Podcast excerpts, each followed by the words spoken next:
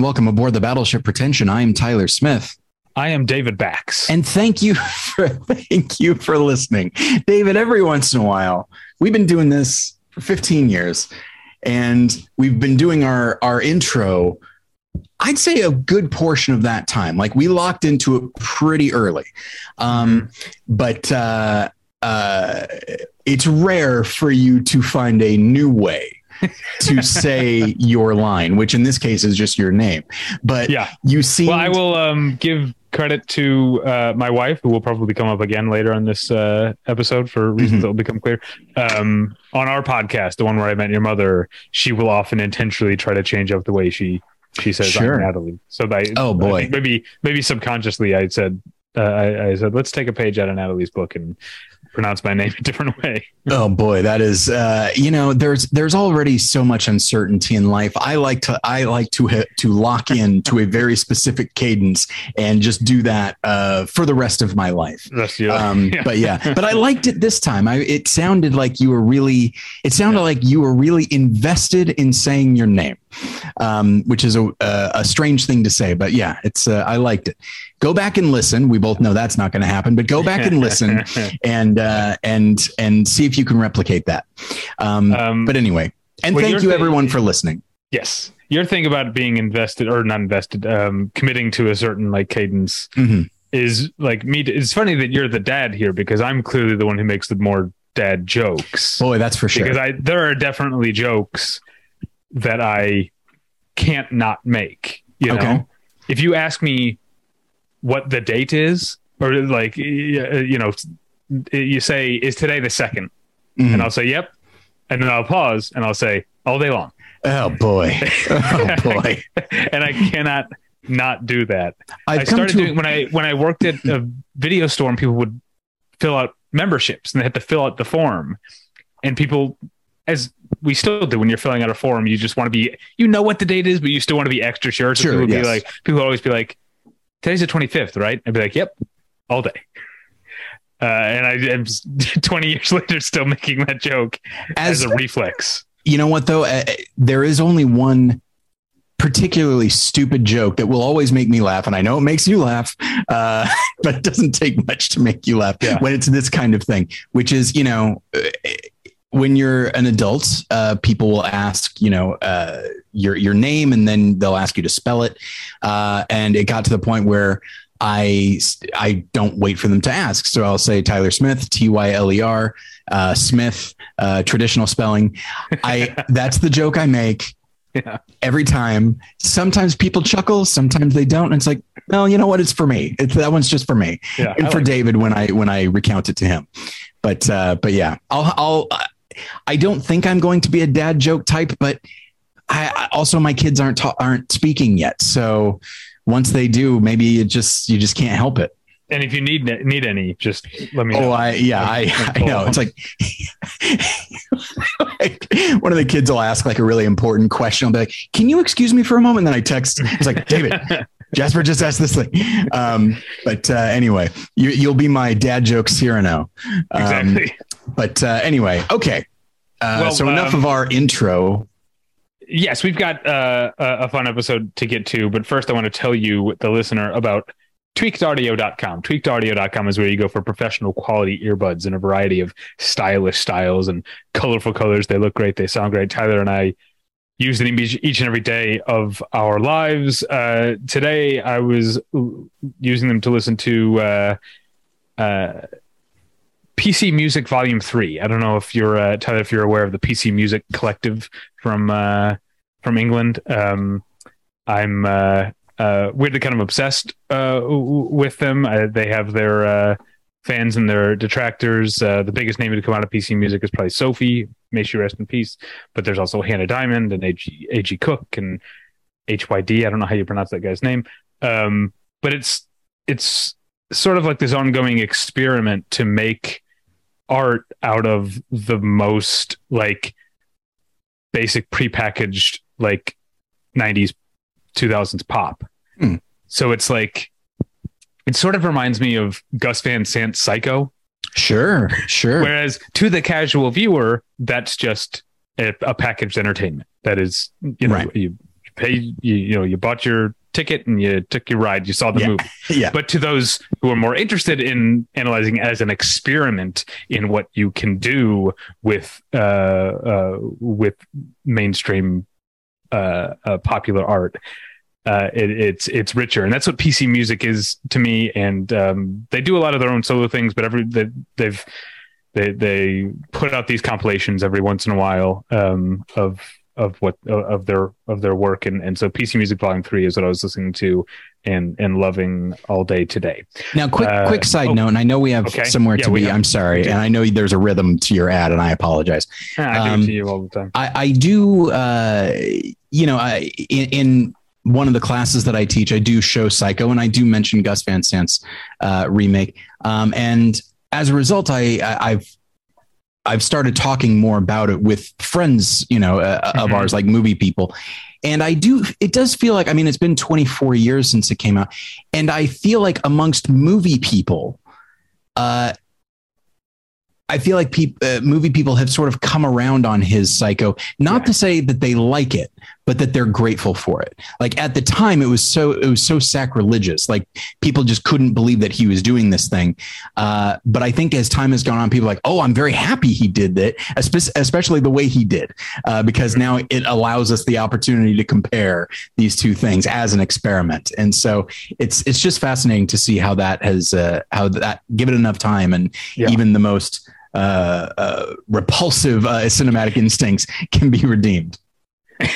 Well, TweakedAudio.com earbuds, to finish up what I was saying, are available at a low price at TweakedAudio.com. But if you use the offer code Pretension at checkout, you get 1/3 off that low price and no shipping charges. So please go to TweakedAudio.com and use the offer code Pretension.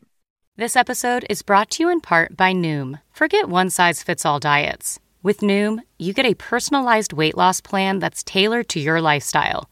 No food is off limits. Enjoy your favorites while discovering healthier habits. Noom's users love the flexible approach, blending psychology and biology to help you lose weight in a way that's sustainable for you. And great news for foodies. Noom just released the Noom Kitchen Cookbook with 100 delicious healthy recipes. Stay focused on what's important to you with Noom's psychology and biology-based approach. Sign up for your trial today at Noom.com. That's Noom. Grab your copy of The Noom Kitchen wherever books are sold. Tyler, We're back. Indeed. And we have a guest, someone that I have known for almost as long as we've been doing the podcast, but we only somewhat recently started talking about being on the show, I think, because we're a movie show. Mm-hmm. She's worked in TV for so long, right? But last year she had a credit on one of the biggest and best movies of the year, and I should have asked exactly how she wanted to be introduced, but sure. I'll just say I'll just go by IMDb from the Licorice Pizza art department. It's Carrie Hyatt. How are you, Carrie? Good. I'm definitely part of the art department for sure. Yes. And I'm a graphic designer. That's typically what I do. Yeah. Yeah. I want to, I definitely want to talk about what that entails in general, and then talk about Licorice Pizza and other stuff. But first, I mentioned that I've known you for probably, if I'm doing the math in my head, 13, 14 years, I think. That sounds about right. Yeah. It's been some time. Yeah. But that's because you've known my wife even longer. And I met you through my wife. Yeah. Since we were tender babes in high school. Yeah. So how are you? I'm doing pretty good. I'm currently not working, so I've been spending the past 2 days at the beach, loving life, living, reading some Greek mythology fiction that's really floating my boat right now. Oh, like what? Like Circe is one book that's quite great. And then the same author wrote something called The Song of Achilles or Son of Achilles. I don't even know what it's called. It's good. Yeah, I'm in full vacation mode, so I'm doing great. How are you guys? I'm not in vacation mode. Work is very busy. Plus, Natalie and I just moved, and that is still kind of hectic. And I'll answer for Tyler. He has two very small children, so he's not in vacation mode. Ever. That's true. My semester did just wrap up, so I'm in a kind of vacation mode, but I do have another job, and I'm going to be teaching for another program in July. But in the meantime, yes, I've got the two kids, and as delightful as they are, it's, I wouldn't consider it vacation. Yeah. Child rearing is definitely the most important job. Sure. I'm not a mother, so I shouldn't chime in on this. It's an instinctive thing. People say that, and I'd say understandably so, but instinctively, I don't want to be too fast to agree, because then I feel like that's me saying like, yeah, it is. I'm really important. But it's just like, I just got to not screw them up too bad. And then I think we're good. Yeah. Just a little bit of arsenic before sleepy time. Yeah. Just so that they know who's in charge. Yeah. Just to keep them down just a little bit. This is why I'm not a mother. There definitely have been times where, like, when they're teething, and we'll give them each like some infant Tylenol, which helps them, and then the little spurts of like teething pain last for a few days, and then it kind of goes away. But we find like, let's do the Tylenol again, just in case. Just in case. They were great when they were on Tylenol. But they also happen to love the taste. So there have been times when they've asked for it, and we don't want to give it to them because it's just like, we don't want to just dope them up. I loved medicine when I was little. It tasted so good. Grape Dimetapp. Are you kidding me? That was my jam. Oh, I was like orange flavored Triaminic all the way. I love that this is what we're talking about. My cat is currently on antibiotics, and the antibiotics are banana cherry flavor. And I wonder to what extent the cat cares about that. Also, I don't think of cats as being like big fruit fans. Yeah. Like I know. It beef flavored. Yeah. That's what Natalie, when I said it's flavored, Natalie was like, what, liver? Like, what is it good? Tuna? What's it going to be flavored like? But it's banana cherry. Anyway. Bizarre.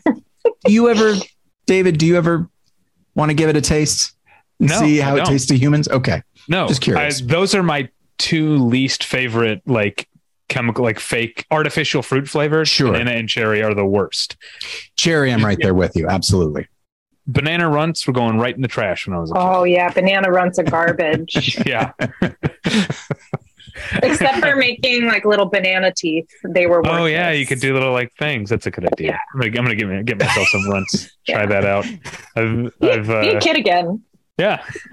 I definitely think that it was a point during like heavy like pandemic quarantine where I was returning to like doing the Pringles Duckbill thing. That's fair. That's fair. Like, maybe this will keep me from freaking out, like succumbing to my anxiety for 30 seconds if I quack like a duck while I pick up my sour cream and onion Pringles. Back to the fatherhood thing and dad jokes. Sure.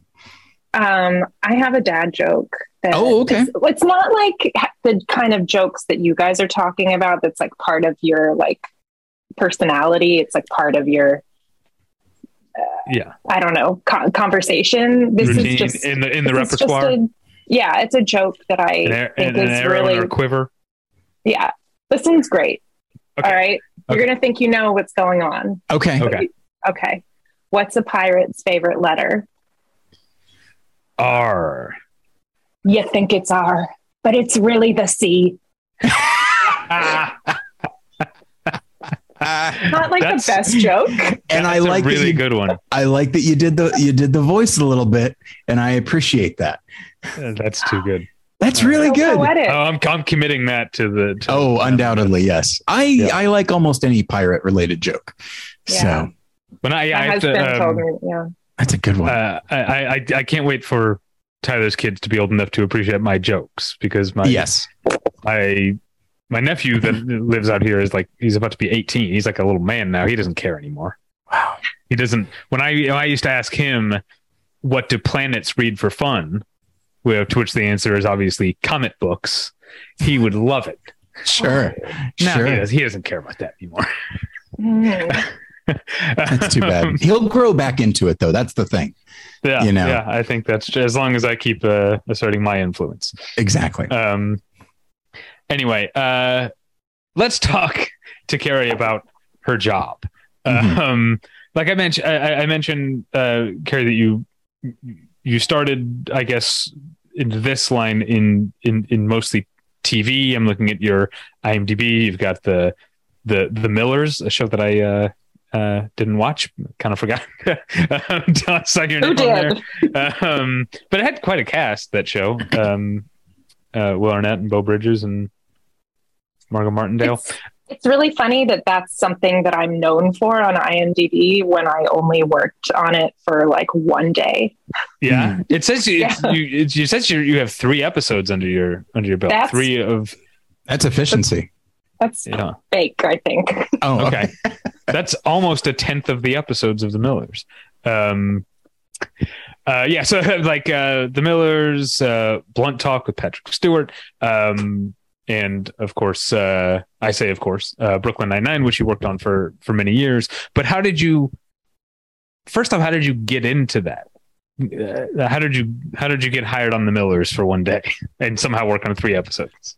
Well, right out of art school, I got hired at this place called Aztec Wall Covering. It's in Van Nuys, and they're a custom printer, but they do a lot of stuff for Hollywood. So I worked there for 5 years and ended up working really heavily in their Hollywood section. So just like talking to production designers and art directors all the time, only I was on the printing end, not so much on the design end. And every once in a while, like they would have a budget issue and they needed a graphic designer to design really quick stuff. And I just realized that I liked that more and more. And as my 5th year there was wrapping up, I was just like, you know what? I think I can do this for a living. So I put in my notice. I called everybody in my Rolodex and told them that I was going rogue and that they should hire me or would you please hire me, which is when I got my Miller's job. Yeah. And then it's kind of just been ever since then. Like, my next job was on something, one of my old clients at Aztec. And then after that, it's just kind of been word of mouth. So I've been in TV for most of that time and, for like the past 7 years. And then the pandemic happened. And we were like just about to start back up on the show Made for Love. And the day before I was going to start, I got a call for this very special movie directed by Paul Thomas Anderson. And I died. Like I couldn't believe that this was happening. Film was something I had wanted to get into, but it's a really kind of a big puddle to jump when you've been in TV for so long. And now I think it's not the case. Like now TV is like really elevated to film status in a lot of different arenas. So I feel like there's a lot more cross-pollination, but initially like me in half-hour comedy, making a leap to a Paul Thomas Anderson film just does not seem likely at all. But I think it happened because people who know me like me. And I think, I don't know, whatever. I was ready for it. I couldn't have been more ready for it. And it was a wild ride for sure. Well, let's, I definitely want to ask more questions about Licorice Pizza, but I also want to get an idea, or for the listener's sake, what a graphic designer in an art department on a TV show or movie does. Is it like if, you know, Jake Peralta's got a box of cereal on his desk or he's reading a magazine? Is that something you're making? Yeah. So that's one part of it. So that's props. Okay. Basically the graphic designer has about 5 bosses. So you have the production designer who's governs the art department and the whole look of the show. And then you've got set dressing, props, video playback. So like phones and computers. That's another big part of it. VFX sometimes, like we help them out as well. And then transportation. So any kind of picture cars, like delivery vans or whatever else. So basically I'm responsible for any graphic that is filmed on camera. So like filmed on set, I mean, whether that's like a beer label or like the whole branding for a business, or in the case of Licorice Pizza, like the whole inside of the teenage fair, like stuff like that.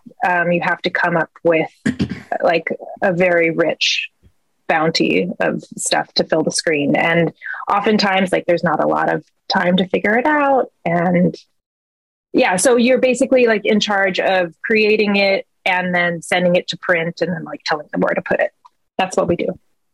And it is it a situation where, and maybe it's, I'm sure maybe it's different with each project, but is it a situation where like, you know what you're told what is needed and you come up with it like completely, or someone says, here's the idea we have, can you realize it? Or is it maybe a combination, or is it just different every time? Yeah, it's different every time. Like sometimes I will get a napkin sketch from the production designer. Sometimes I'll get a folder of research, and then I will just see like where we're dressing, and they'll just be like, go for it. Just make as many things as you can. Like it, like for example, if we're doing a street scene and we have to come up with businesses for like a whole street scene, you know, that's typically what we'll do. Like we'll get some research, reference photos, and then they'll kind of let me run with it. Yeah, it is a mixed bag though, because every designer is different, and some are like have very particular ideas about what they want, and some do not care at all. Is there is there also like the potential for like, I don't know, thinking in terms of like, okay, well, we need to evoke, you know, I need to design a cereal box or you know, a can of soda or something like that. And so we want to sort of maybe evoke something that exists without going too far in that direction so that people know exactly what this is meant to be. And we could get in some kind of legal trouble. Is that like, is that like a line that you need to walk sometimes? Yeah. So a big part of my job is clearances. So just not getting the studio sued. So, and directors always want the real thing. And with some production companies and some studios, you can give them the real thing, but for the most part, you have to make everything fictional. And a lot of that has to do with like how a brand or a product is being portrayed in a scene. Like if it's being portrayed negatively, like it can't be a can of Coca-Cola. You know what I'm saying? So like, yeah, my whole job is like, I want to get it as close. I want to get it as uncomfortably close to real as possible. And then clearance usually reels me back in a little bit. But yeah, like having a really good understanding of branding throughout the decades is great. Like an art history background is great. You guys can't see, but like above me right now is like a whole reference library of books that help fuel my graphics. Like the internet is great, but it's also not. that's about right. That's what I've found to be true. Yeah. That's the tagline for the internet, right? Yeah. The internet's great, but kind of not. Yeah. But there's got to be a huge difference in. I'll mention Brooklyn Nine-Nine again because you were on that show. Was it 6? I said 5 earlier. Was it 6 seasons you were on? Yeah, 6 seasons. Okay. So something like Brooklyn Nine-Nine, you're doing, 22 episodes a year, something that has a lot of cutaways. It's very visually busy, that show. I imagine there's a lot. Is that like, what are the differences between doing something like that and then something like Licorice Pizza, where you've got not only an exacting director, but someone but a movie that is made about a very specific time and place? Like, is there more freedom or creativity in one or the other? And I don't know if this is just because a lot of time has passed. I look back at my years on Brooklyn Nine-Nine as like vacation work. Like it was really hard. Like it was definitely challenging. We got scripts on Thursday night and we'd be shooting on Monday. Like it was difficult, but I think because we were like working in the present day, and then also like this, we already had like this, oh gosh, how do I even say this? I feel like my objectives were a lot easier. It would be much easier for me to like whip up a graphic for Brooklyn Nine-Nine than it would be for Licorice Pizza. And I only say that because like Licorice Pizza was the first film I did. Like talk about a first, like, yeah. And I had big shoes to fill, and I've got a real big imposter complex. So I mean, the amount of work that I put into designing even the tiniest little garbage graphic in that movie that like never got seen, it's like a lot. Like I put a lot of love into it. And then also like we were trying to be historically accurate. And this was the first thing I had worked on when we like picked up from COVID, and like, it was still the height of COVID. And so like time was really crunched. We didn't really have like a lot of resources. It was confusing. I would definitely say like film is harder because your density is so much greater. The camera like could very well see all the way around. So you just need that much more content to put in there. And then that content, like we don't necessarily get a play-by-play of what they're going to be shooting every day, and like very well like there could be close-up shots on something that I made, and like it better look good. So right, yeah.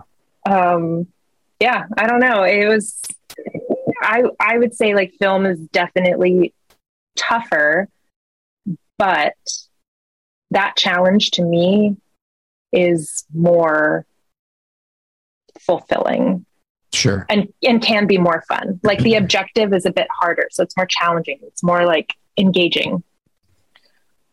Well, and also in the specific case of Licorice Pizza, a lot of your work got a bit of a second life because of I think this is when we first started talking about you coming on the show, was when the Westwood Village was showing Licorice Pizza, and next door they built the arcade, and they had the upstairs that had all of these signs, and I had posted pictures of me and Natalie there, and you commented like, we made those signs. So that's kind of that's a cool thing, right? Did you go visit that the arcade and stuff in Westwood? Yeah, I did. Yeah. I loved it. I loved it for a lot of reasons. Like first off, yeah, you never get to see your graphics ever again. Like even if they manage to make it on the screen, which usually they're like a little blurry rectangle in the background, like it was a really graphics heavy movie. And then, yeah, popping over to Fat Bernie's Pinball Palace after the movie to play some pinball was so great. And I don't know if you felt it too, but just like walking in there, like how long has it been since you walked into a pinball arcade where you like heard the flappers and like the dings and everything? Like it sent me right back, but it was also just like so wonderful and darling to see all of the signage, and I like had forgotten about a lot of it, even though I was only there for 2 months. Like the signage from the very beginning, I was like, oh yeah, we were just kids. Where were you working out of? Were you working out of the Valley? Was it? We were working out of Gary, the character, and he's a real person, and his younger brother Greg in the movie is a real person.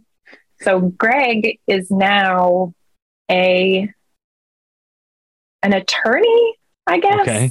I'm sorry that I don't know this, but we were working out of Greg's legal offices, or maybe it's real estate. Sorry, guys. But because the pandemic happened, all of his workers had gone home and were working from home. And so we had this beautiful office space that in Canoga Park that wasn't getting used. So I got to drive to the Valley and work in Warner Center. Well, that's what I was hoping to get at. Were you steeped in the San Fernando Valley? It sounds like you were, certainly. Canoga Park. Oh my God. Yeah. And it's great. Where I was born.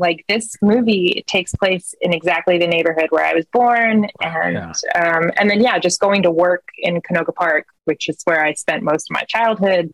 It was really fun. What's Follow Your Heart Cafe? Is that that's Canoga Park? Casey's Tavern, and oh my gosh, there's so many good ones. Scotland Yard. I've never been, but I that's what I liked. I mean, obviously I love Licorice Pizza, but also I have been a Valley resident for over 10 years. I consider myself a Valley boy now. And that was part of me wanting to take pictures with all your signs and post it on Instagram was I'm here to see Licorice Pizza, but also look at all this Valley shit. I think I as a 12-year Valley resident, I want to thank you for your part in making the Valley seem cool, at least a little bit. Valley's so cool. Valley is cool. I don't care what people say. Yeah, people don't know. Shit on the Valley all the time. I'm sorry, I don't know if I'm allowed to say bad words. It's fine. Oh, you absolutely are. Okay. Well, people fucking shit all over the Valley all the time, and it bums me out and you know what? That's okay. We don't need them. Yeah. The Valley is a weird place, and there's no other place like it, and it's just I don't know. It's got a weird magic to it. And I love that magic was captured in this film. Got it. Yeah. And he's a Valley kid too, right? Yeah. Oh, yeah, very much so. Yeah. And so, I mean, Boogie Nights and Punch Drunk Love are both big Valley movies. He's one of our champions. You're talking the 2/3 of the Zoom call are North Hills and Panorama City, so we're pretty deep Valley. Oh, that's. Oh, I like the idea of calling this area Deep Valley. That feels right to me.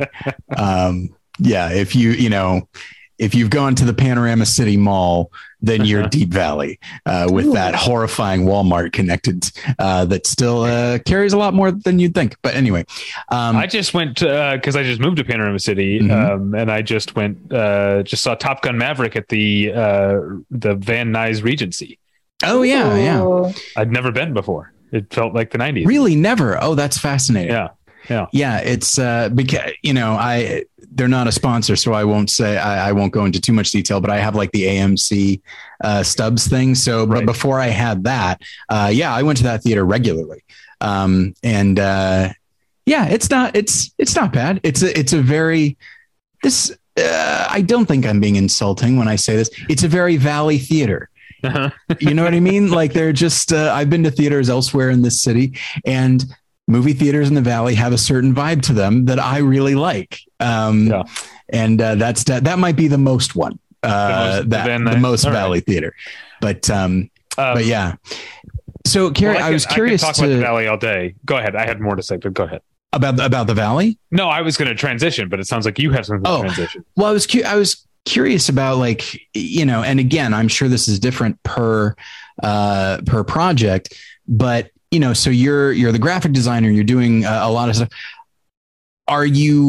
Is it one of those situations where you're the sole or primary graphic designer, or are you just part of a team. I asked because I remember I had a friend who was an animator on Kung Fu Panda, which is obviously an animated film. But I remember he told me that his whole job, his entire job for that movie was to animate the steam coming out of the noodle bowls. That was his entire job. And so so when it comes to anything that's design related, I'm always fascinated by that, like, it's like, all right, is it so segmented? It's like, your job is to go back to what we've been talking about. Your job is business, signs on businesses. Your job is cereal boxes. Or is it really just like, you're the graphic designer, it's all on you? Or is it really just different from project to project? Yeah, it's different from project to project. So Licorice Pizza, I was the second graphic designer brought in. Okay. So the lead graphic designer, Diane Chadwick, she's a legend. She's so talented. She did Big Fish, Men in Black, just to name a few. And so I came in primarily to tackle the teenage fair because it was quickly approaching. And, this was just a whole lot of movie and not really enough people to do it. It was done on a budget. This was, definitely a budget, feature. And so, I came in about, I think maybe halfway through filming, and was really just thrown into it. And, but Diane had been alone. She had been the sole graphic designer up to that point. So Diane did, a lot of this, city street exteriors. She did the Joel Wax office, lots of great sets in the movie. And then typically I don't know. I just did a huge blockbuster where I was the only graphic designer until the last month of shooting. So I don't know. Are you allowed to say what that is? That's Babylon. That's coming out the new Damien next Chazelle. Year. Yeah, the new Damien Chazelle. And then I just worked on Oppenheimer, which is the new Nolan film. I was the second on that too, and that had just been one person for the majority of the time. I think studios maybe don't realize how much work it is. And it's a constant battle to try to get a good graphics team going because it's so much for one person. Cause you're a part of every single set of the movie, every single set, you touch everything. Out of curiosity, on Oppenheimer, did you work with Ruth? Yeah. Oh, all right. She and I were in a Bible study together several years ago. Oh, wow. So, small world. But yeah, anyway. Very small world. I only talked to her on Zoom, but she seems great. Yeah, she and her husband, I haven't spoken to them in a while, but yeah, we were friends with them. Oh, cool. Yeah, small world. Yeah. Oppenheimer just wrapped. I'm not sure when that's supposed to come out. And then some of the crew from that are going on to this next feature. I'm not allowed to say what that is, but it's going to be great. It's going to, maybe there'll be some scenes in the valley. I don't know. Oh, that's all I care about anymore. Yeah, it probably not, but it's an LA movie. So, yeah. Well, actually, that's a good transition to, because you also worked on the currently airing or recently airing Angelyne miniseries. Is it a coincidence that you went from one Los Angeles period piece to another, or did you get the job on Angelyne because someone said oh, she did Licorice Pizza? There's another. Well, I did Angelyne first. Oh, so okay. Angelyne was what I was working on when the lockdown hit. And, I was so invested in that. I was the only graphics person on that. And then the lockdown hit, and then they went down for a year and a half and then picked up with kind of a different team. I couldn't rejoin them. I couldn't finish it out. I was just talking to that art director today And I was like, oh God, I've got a real pattern going on in my career, but I'm pretty sure I've manifested this somehow, because like I've said, like all I want to do is work on things that are about LA. And if it could just be stuff about the Valley, I'd be even happier.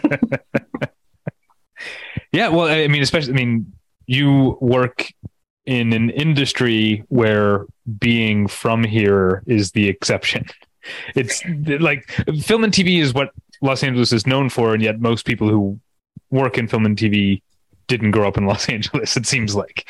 Yeah, I mean, your old friend, my wife, is always like, she's always like it's always a treat when people are like, oh, you're from here. Like when you're around people. So that is definitely something you can, some expertise you can bring to I do feel like a little bit more important when I'm like, oh, I'm from here.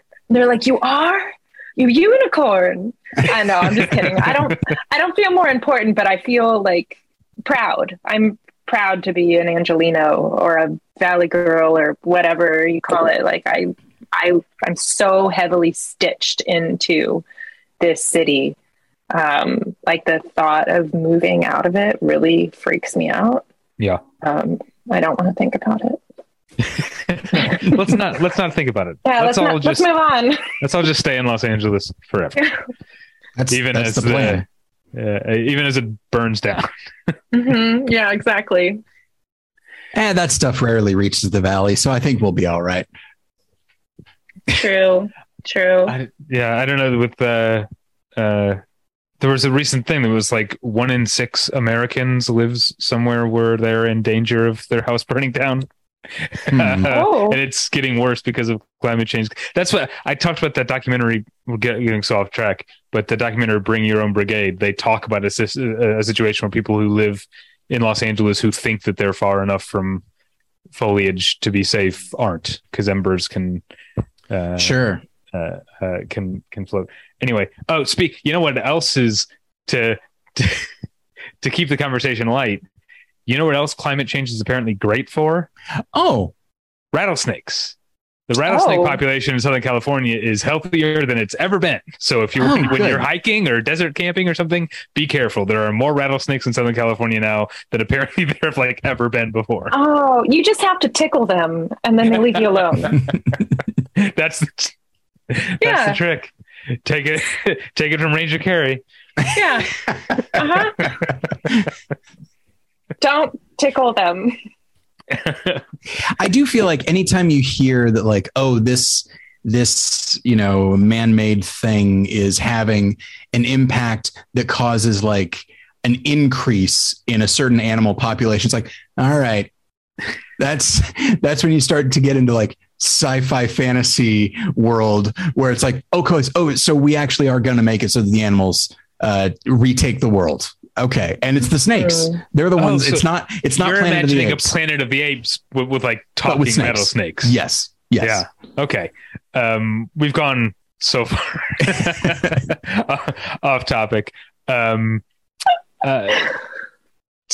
didn't realize until you said it that your chief job on Licorice Pizza was the teenage fair. There was a lot going on in that sequence, obviously. Yeah. So I say, like, I think that's why I was brought on, but then I stayed on because there was a lot to do. My two big sets that I worked on were the Teenage Fair and Fat Bernie's Pinball Palace, which were both just an incredible amount of work needed. I mean, because the Teenage Fair takes place at the Palladium, which is a huge space. Yeah. And just trying to fill up that with period appropriate stuff was quite a thing. So we had like our coordinator trying to clear a bunch of old brands from that time.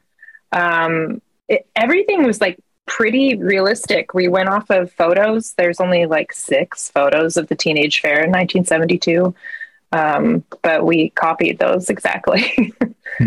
And I think by my last month there, Diane Chadwick, the lead graphics person had gone on to another project. So then I kind of took over and finished up the film with the production designer. And yeah, still a lot of work. I mean, it's just hard making any modern place look older. Like, yeah, you think you would just have to take a lot of stuff away, but with graphics, you just need to kind of pour them on. And it feels like it might be cover up the billboard for Ugly Dolls or whatever. Yeah. Yeah, exactly.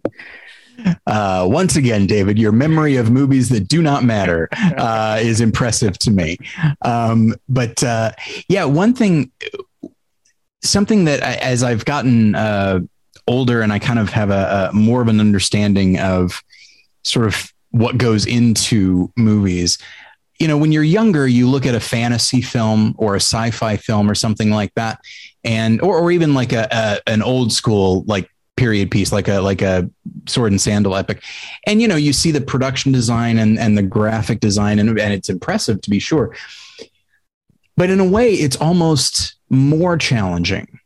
I would assume for the art department, for the production designer, to do something like Licorice Pizza, where it's a recognizable reality that was recent enough that there are probably plenty of people going to see the movie that lived through it. Now, certainly because we live in Los Angeles, that's an even more unique situation.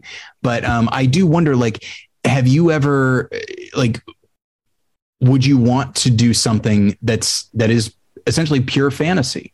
And so you don't necessarily have to get locked into trying to recreate something or evoke something that people are going to know if it's right or wrong. Yeah, that's a great question. I just dipped my toes into a Marvel feature. Ooh. And had a really great time. It was the first time I'd kind of been in that world. And yeah, it was very different, like whole different vernacular. I think that it would be really challenging for me because I am someone who thrives off of reference photography and like art history, everything. Like I like having something to go off of. And when you're in sci-fi and fantasy, like you have to do so much conceptual. God, I can't say that word. Conceptualization. Yes. Thank you. There we go. I was like, sorry guys, it's not happening. Yeah. So much of it is like breaking into the idea of what things are going to look like rather than like just designing it. So it takes more effort I guess it's just a different kind of effort. Or just a different muscle. But yeah, I think I would totally dig something like that. I might have an opportunity like that coming up soon. I don't know. We'll see. Cool. I feel like we're going to have you back on after all the shit you can't talk about. Yeah. Yeah. Yeah. Let's come back next year and absolutely. I'll fill you in. I was looking at, speaking of secrecy, I was looking up on IMDb, I was looking up Babylon. And I was looking at the cast and it's like, oh, Tobey Maguire is Charlie Chaplin and Margot Robbie is Clara Bow and Max Minghella is Irving Thalberg. And then under plot, it says plot unknown, rumored to be set in period Hollywood. And I was like, I feel like given what we do know, I think you can go ahead and drop the rumor aspect of that. Yeah, first off, that information is not entirely accurate. I don't think that they have updated that. I think probably the last time that page was updated was like maybe a couple of years ago or something. Okay. So yeah, take things with a grain of salt there. It is period. Oh, Los Angeles. Yeah. But it's going to be wild. I can't put my finger on like what that movie is going to be, but I just know from my point of view, like it was bonkers. I mean, like bonkers in a great way. So I'm looking forward to seeing that one. So am I. I mean, I already was because I'm a Damien Chazelle fan, but now even more so. But I love, every once in a while you're reminded that IMDb is not like a rock solid like reference material. I remember like up until it came out. So there's a part in the trailer for Bill and Ted Face the Music where they're like, okay, we've got 79 minutes to do X or whatever. And based on that in the trailer, for like months leading up to the release of the movie, IMDb listed the runtime of the movie as 79 minutes. As if like they were just assuming that's literally how the movie starts. Just Keanu Reeves going, we've got 79 minutes. I might have the number wrong, but that's IMDb is not ironclad. My favorite thing is when there are because the trivia section is clearly like user generated, like open source. I love when there are bits of trivia that contradict one another. Like because I imagine someone reading the trivia and going, "Oh, that's not right," and then and putting their own entry. And occasionally you'll run across a piece of quote unquote trivia that's clearly like not even disguised opinion. Like it'll say like, "This was really great," and it's like, well, I guess in a way that's considered a certain type of trivia, but in the sense that this person's opinion is not important. But yeah, IMDb is definitely not gospel. Did you know this marks Robert Downey Jr.'s 5th bad movie in a row?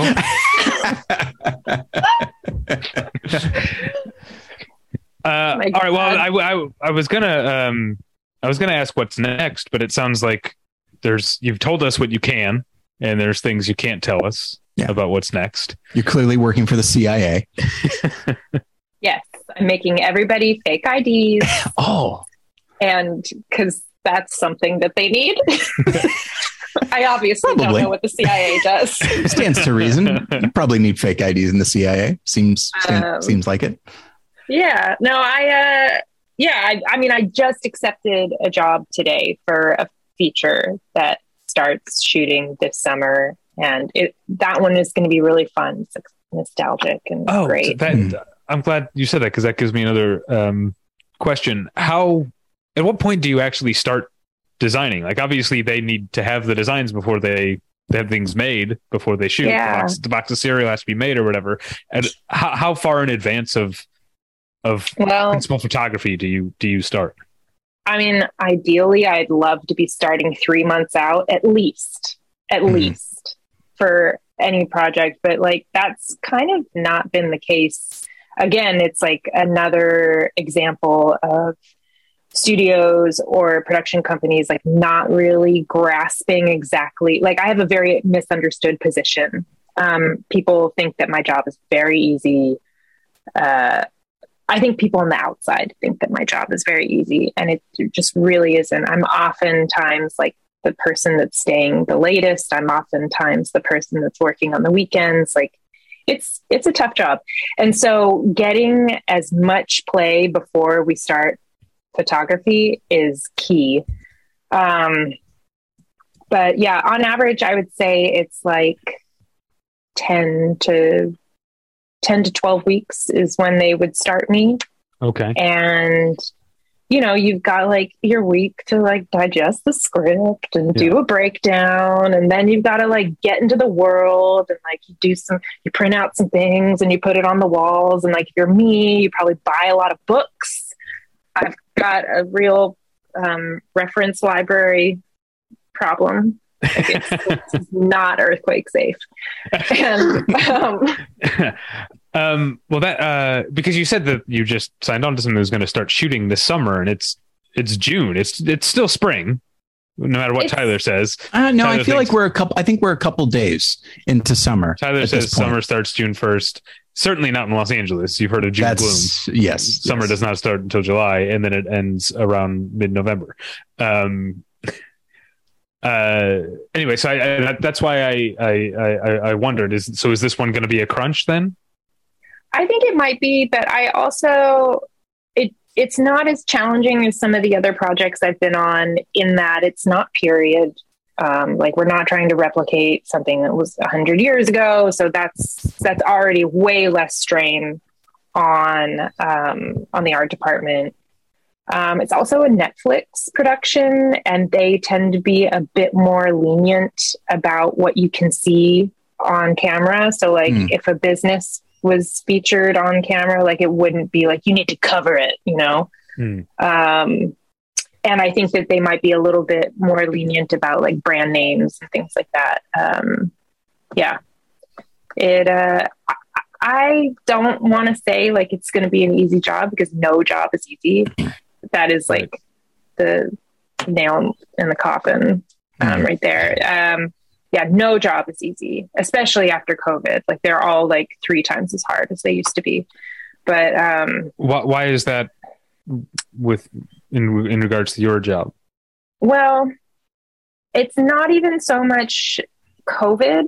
It's the volume of work that is happening, not only in Los Angeles, but like across the United States. It is so great that getting anything made, like, you know, like I design something and then I have to like get it made at a sign shop or, you know, printing place or whatever. They're all so inundated. Wow. With like, there's just so much being filmed right now, so much production happening, whether it's like commercials or web series, films, TV, there's so much content being generated that all of the vendors that we rely on are stressed to the max. So like you just have it, like there's that, then there is COVID as well. COVID, you know, has made everything a lot more difficult, a lot more expensive. 20% on average of productions budgets are going to COVID. So like, think about that on like $120 million movie. Like I think that's a lot of money. So they're making up for it by like kind of crunching the time a little bit. So yeah, it's just like harder conditions, and you just really have to be like agile and I don't know, flexible, and like you just got to accept your reality and go forward. I mean, this is not a glamorous job. Like it is really, really hard.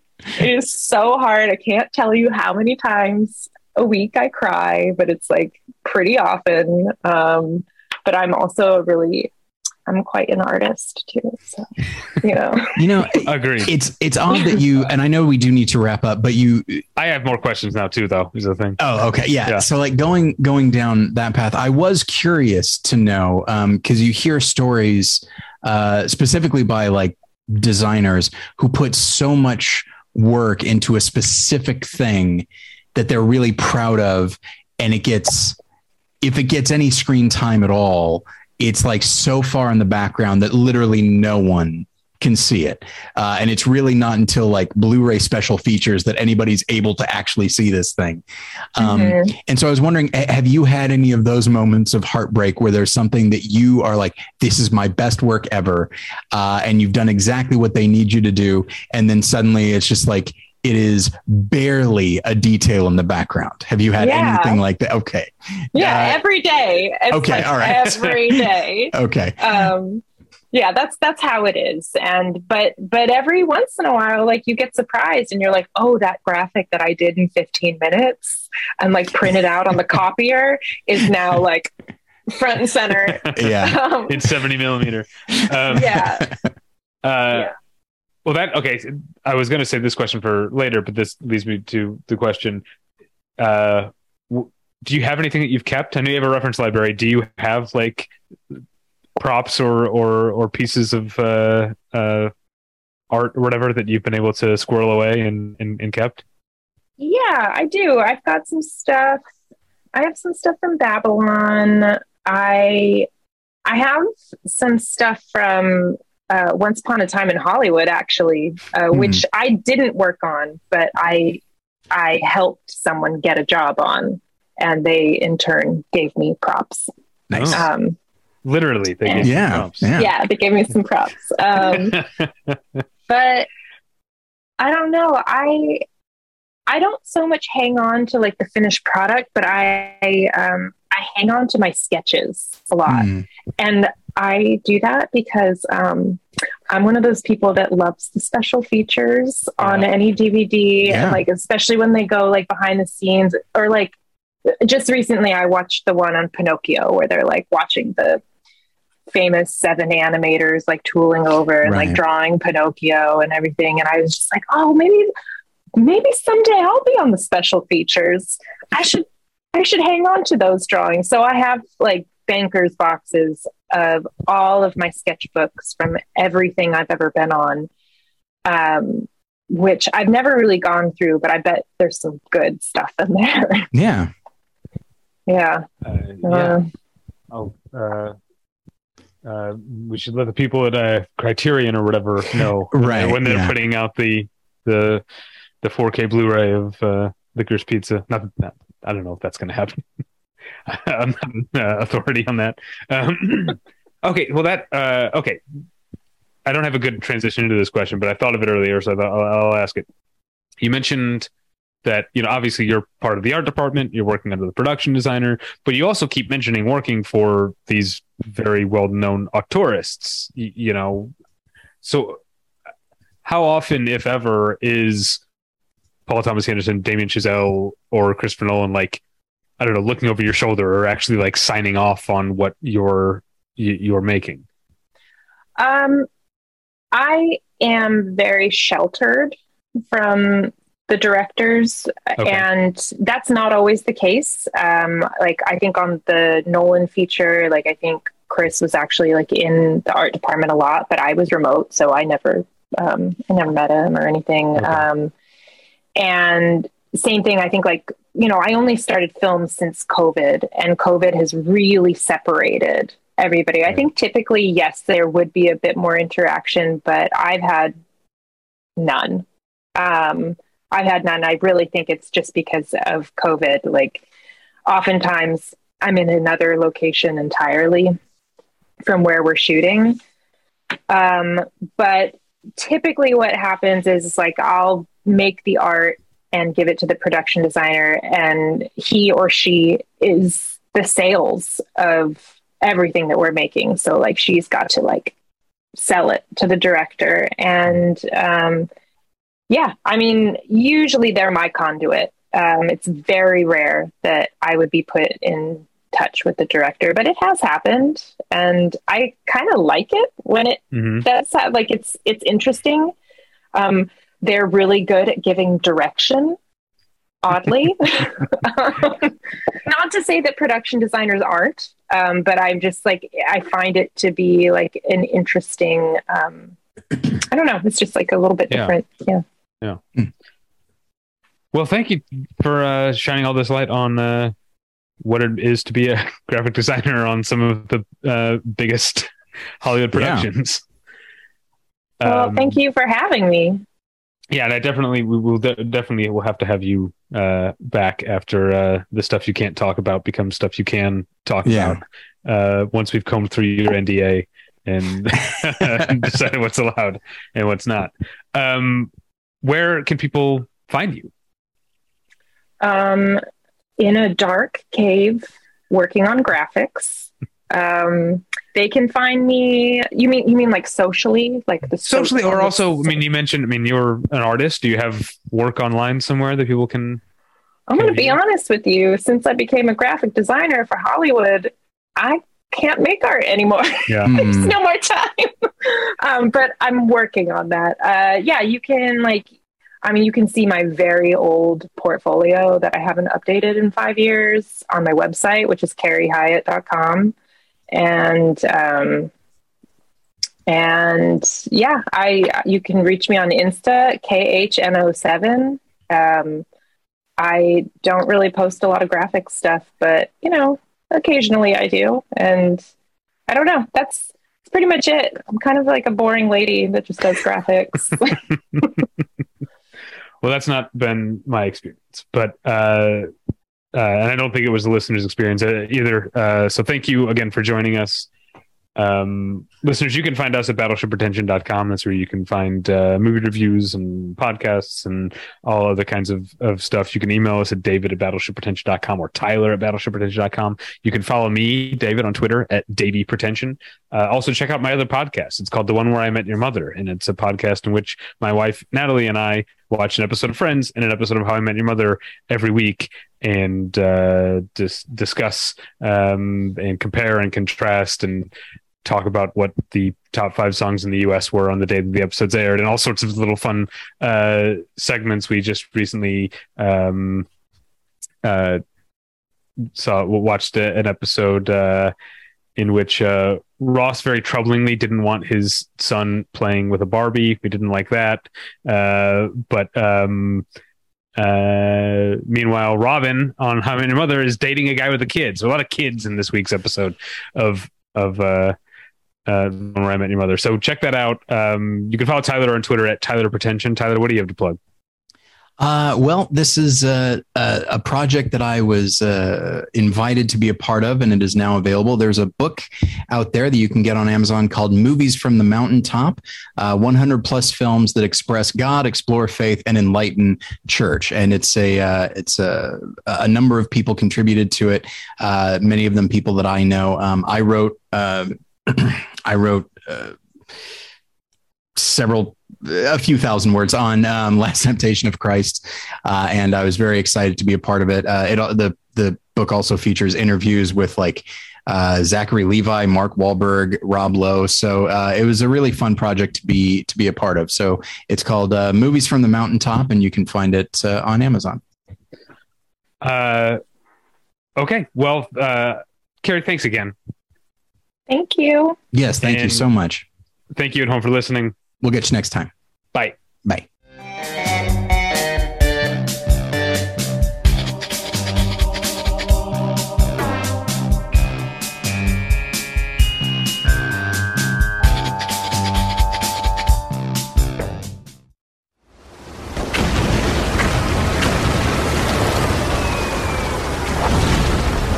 This program is a proud member of the Battleship Pretension Fleet.